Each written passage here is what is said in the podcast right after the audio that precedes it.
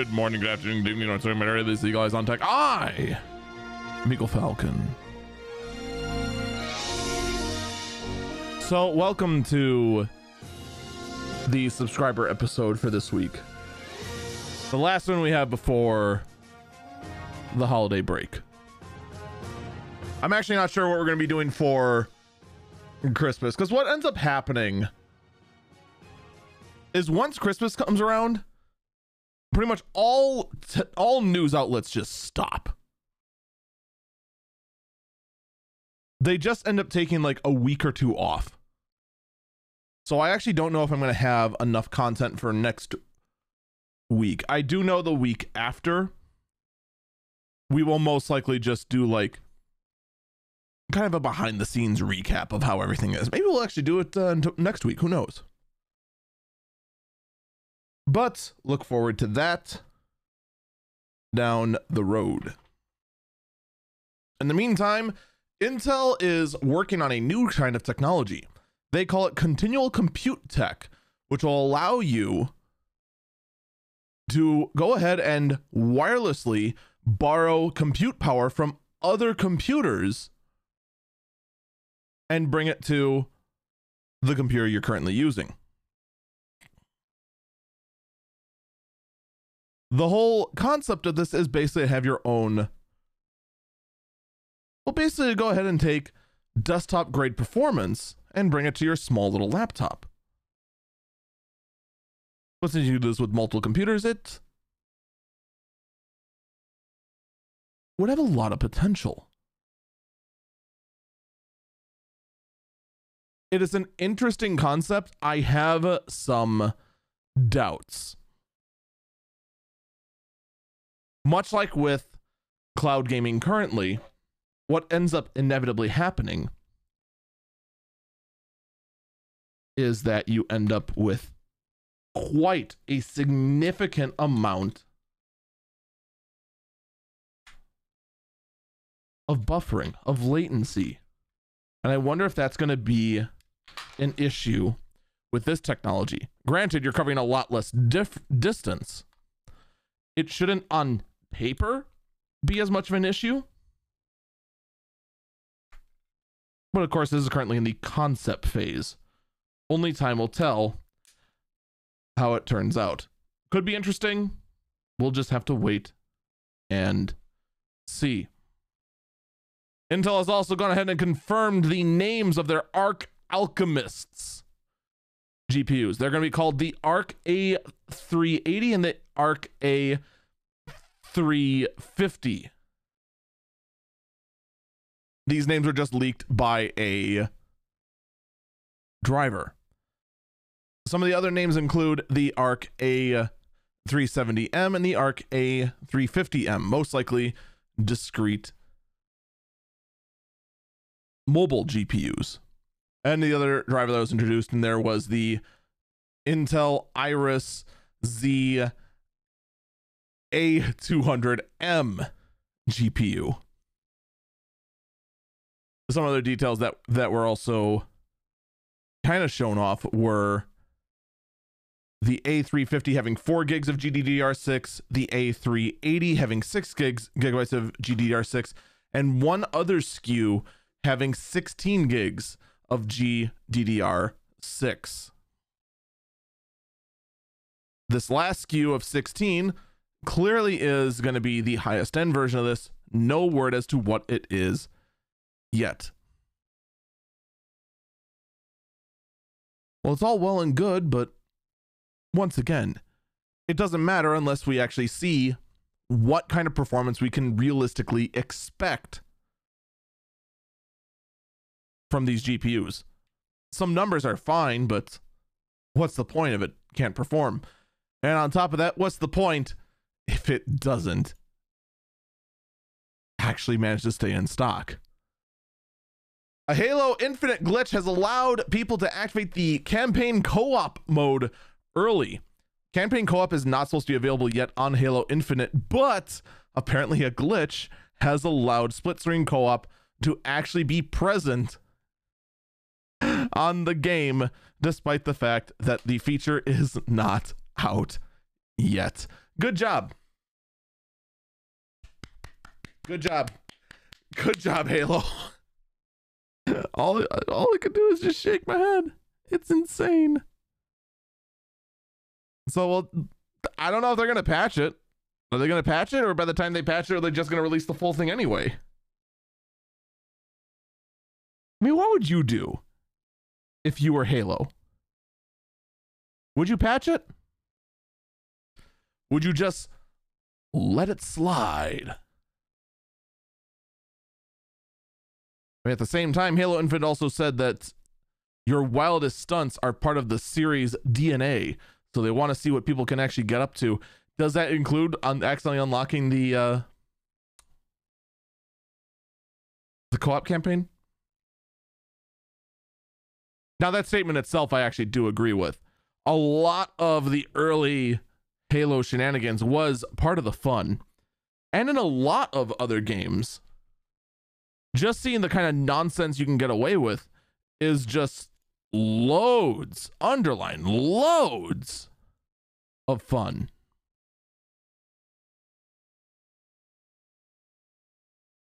So I do actually appreciate that they're going ahead and sticking with that kind of mentality. iFixit works with Microsoft to manufacture service repair service tools for repair techs specifically for Microsoft authorized service providers. Honestly, good for iFixit. iFixit has done so much work for just independent repair. Whether you be a professional independent repair person or just someone like me who just wants to get into their own tech to be able to fix it that's not affiliated with anyone. iFixit has done a ton. And of course, they can only sell so many toolkits and expect to continue making a profit while going ahead tearing down all these expensive electronics just so they can publish guides for the rest of us to use to be able to repair our stuff. I actually still need to go ahead and use an iFixit guide to repair an iMac that was dumped on my doorstep. All it has is a bad hard drive. The rest of it works. All you need to do is just find the time to just get in there and do the repair. Now, while good things for iFixit have come, we have to go ahead and turn our eyes to some concerns that documents leak the I'm sorry, documents link Huawei to Uyghur surveillance pro- projects. Huawei has helped Chinese authorities create sur- surveillance technology that targets the cu- country's Uyghur. Or, or, or, oh wait, is, is the Uyghur minority population? Is that how it's pronounced this whole time? It's spelled U Y G U, or I'm sorry, Y or U Y G H U R. I've heard, I think I've heard of it. I believe it's actually pronounced Wigger. I think. I'm gonna get in trouble, aren't I? But in any case, this minority population in China has been targeted for a long, long time for surveillance and other bits of basically harassment to try and keep the population under the thumb of the Chinese Communist Party. It's always been something that's been kind of a big yikes sort of thing going on within China, and a lot of people just kind of turn a blind eye to it. But there's a reason why I bring this up.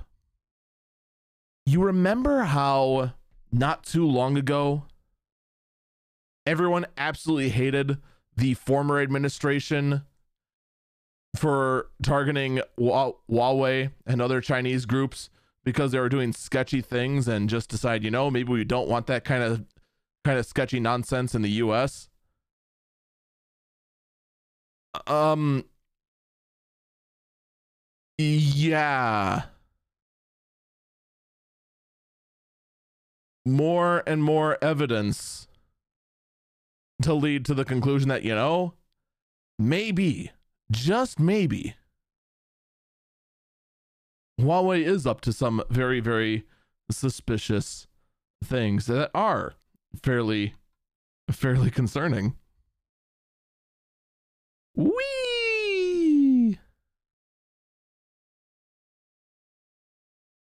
Anyway, enough of the serious stuff. Let's instead talk about Oppo's Find N foldable phone. That it did something very interesting, and I actually like this phone. So it's a foldable phone, and this one apparently have been doing a lot of internal research with it. So first off, this foldable phone is much wider when it's closed. And I do mean much wider. Like when it's closed, it's actually about the same dimensions as a normal phone. But when it's opened, of course, it is more usable. It is much more friendly to actually use. And it kind of does make me wonder why has Samsung not done this? This was always kind of bizarre to me. The external display is 5.49 inches. The internal display is 7.1 inches. The other thing is that Oppo went ahead and has the rather than a solid crease, the screen actually folds internally into like a teardrop shape. So it's curved in the middle to try and minimize the amount of creasing. And on top of that, it's fairly cheap. Roughly 1,210 US dollars. Now that's expensive for a smartphone, but for a full sized foldable phone, that is cheap. Personally, would I get one? No. Oppo has a history of just having not all that durable of smartphones. At least as far as I'm aware, that might have changed. I hope it's changed.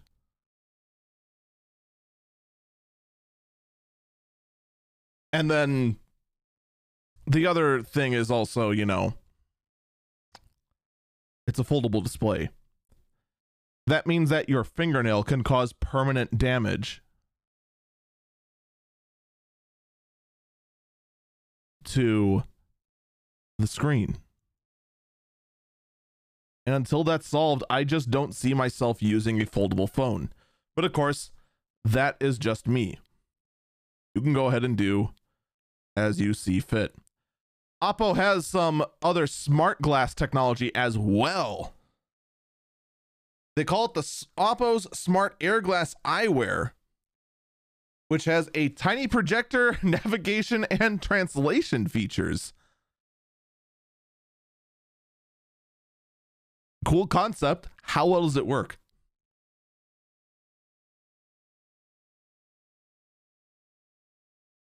Like it's easy for people to go ahead and say, hey, we developed this, that, and the other thing. How well does it actually work? The other thing also to point out is that the the arms on these glasses are massive. You can tell in an instant something is up. The other thing that's also kind of really odd about these glasses all the documentation of these shows this kind of projector system just like projecting onto nothing.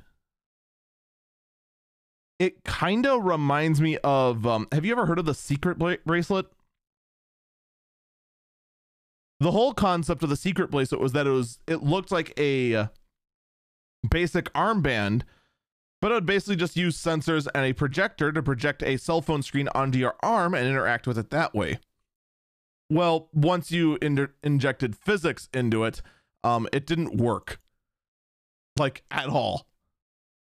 The instant you put any amount of thought into how this thing works, it just didn't work anymore. I'm also trying to view more pictures of this thing, and the website that's showing them broke on me. Yep, that, that website is completely broken. Good job. Meanwhile, Google is developing augmented reality OS for innovation, innovative augmented reality devices. Ah, yes. Thank you, Google. Augmented reality OS. Well, I guess really in the end, what, what does it matter? Augmented reality OS doesn't matter until we actually see what augmented reality OS actually looks like. But to know they're actually working on it is uh, interesting, to say the least. Well, only time will be able to tell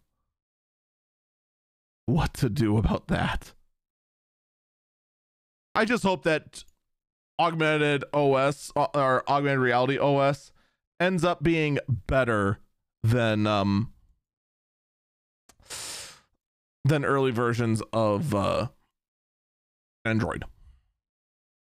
Android just very very quickly became a massive piece of bloat. It's improved drastically, but it's still just kind of a hmm and then finally, before we get to our first break and our only break, Gigabyte apparently has released a uh, new motherboard concept called Project Stealth. And it's an, it's an Aorus board that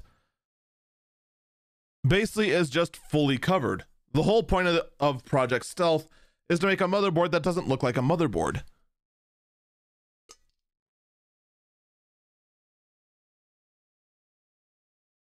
And it goes to the point of having covers and special daughter cables so that the cables going to the motherboard are also hidden behind the panel. It's a very interesting concept, but there's a problem.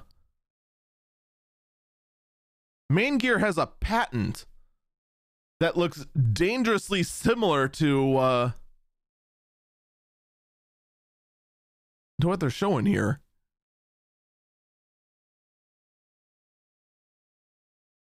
Gigabyte, did you just rip off Maingear? I think Maingear might want to might want to have a little chit chat with you. We're to take our break here when we come back. Final Fantasy 7 remake we I want to go over detail of this particular PC launch and where things are going wrong.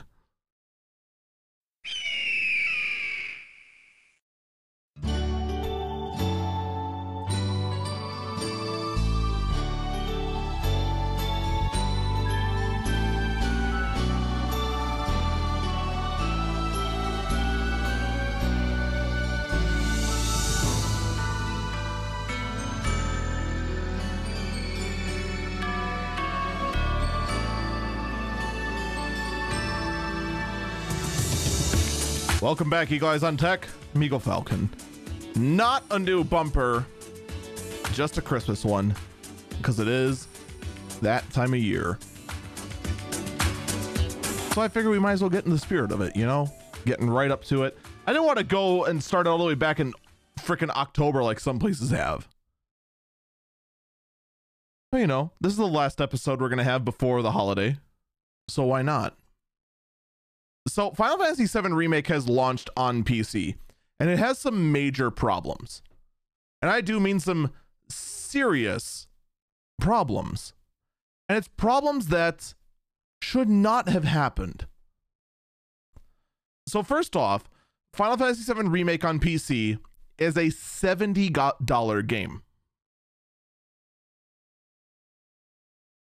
I paid $60 for a Final Fantasy VII remake on the PS4.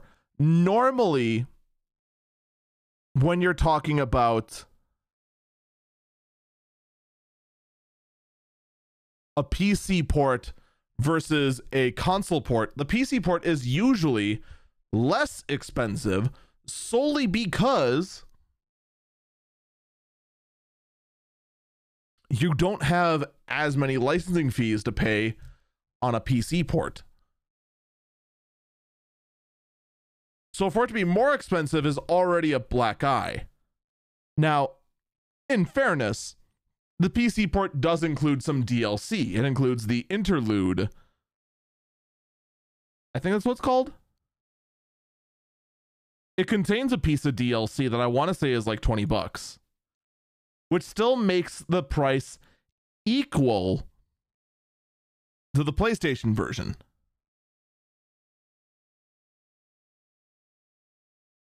Yeah, that's still kind of a a mark. That's a bit of a black eye there. Again. Now, with that said, let's also take a look at past Square Enix PC ports. The majority of Square Enix PC ports have been lackluster. With very, very few exceptions, pretty much all of them have been either very lazy ports or just really glitchy ones. NieR Automata being one that, when it came to PC, just did not perform anywhere near as good as it did as it did on the PS4. It it, just, it basically didn't feel like the same game at all. That's one. That's one right there. A lot of the older games that were ported over were just copy pasta versions of the mobile games. So they still had touchscreen interfaces that you're now interacting with a mouse, and it wasn't a very good experience.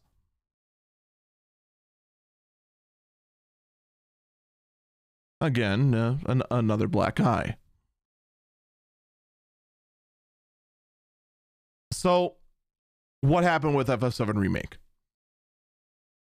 So, first off, FF7 Remake on the PC is only available on the Epic Game Store. This isn't really too surprising. We heard some leaks about it, and considering the fact that FF7 Remake is built on the Unreal Engine, which is owned by Epic Games. A deal saying that when it's launched on PC, there's an exclusivity time that it's only on the Epic Game Store. Again, not too surprising, but again, still another black eye. We're running out of eyes at this point, if you've noticed. And things get worse from here because there are massive frame rate drops and for whatever reason, this game is not talking correctly to diagnostic software. So, benchmarking tools that are used to go ahead and measure what the heck is going on, the game is not talking to them properly. So, where there's clearly visible juddering, visible frame drops, it is not communicating it properly with diagnostic software. Once again, another bad sign. And then there's no way to tweak things like variable frame rates, anti aliasing, VSync, or motion blur. A lot of features you expect from a PC game are just simply not there. And personally, I would be very accepting of that if the game behaved properly with current modern hardware. It would be one thing if it was randomly dropping frames on, say, my old GTX 1060. But when some people's test rigs include 3070s and 3080s, which is supposed to be well above what the minimum requirements are for this game, keep in mind this game runs on a PS4. Not a PS4 Pro, a PS4.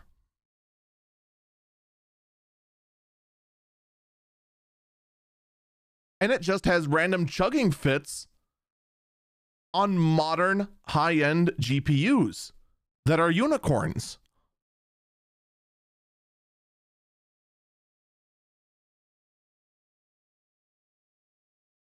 And once again, this could be forgiven if it weren't for the fact that it doesn't matter what age the GPU is, it just has random buffering fits. It has random moments of just saying, you know what? Nah, I don't feel like working properly today. Maybe tomorrow, but not today.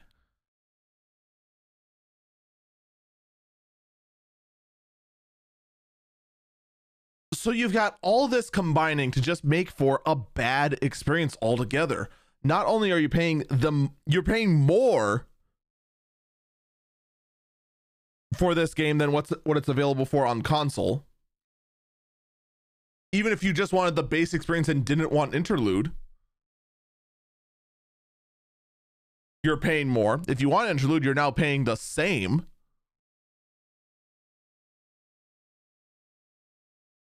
But you're getting a worse experience than even I did and I played this on a basic PlayStation 4 it's hard to justify that it really, really is. At this, at the time of recording this, Square has not replied at all. But if it weren't for the fact that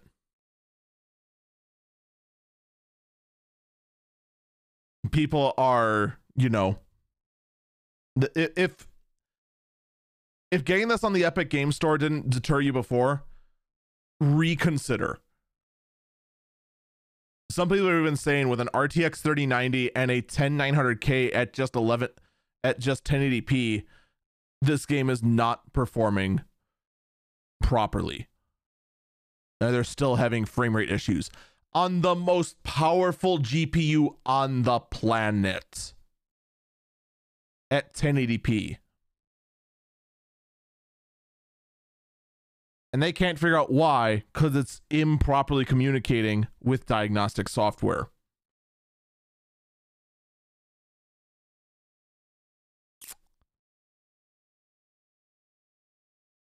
I don't know what to tell you. I really don't. As much as I love what's going on with the FF14 team, they have been knocking it out of the park. But whatever the heck they are doing with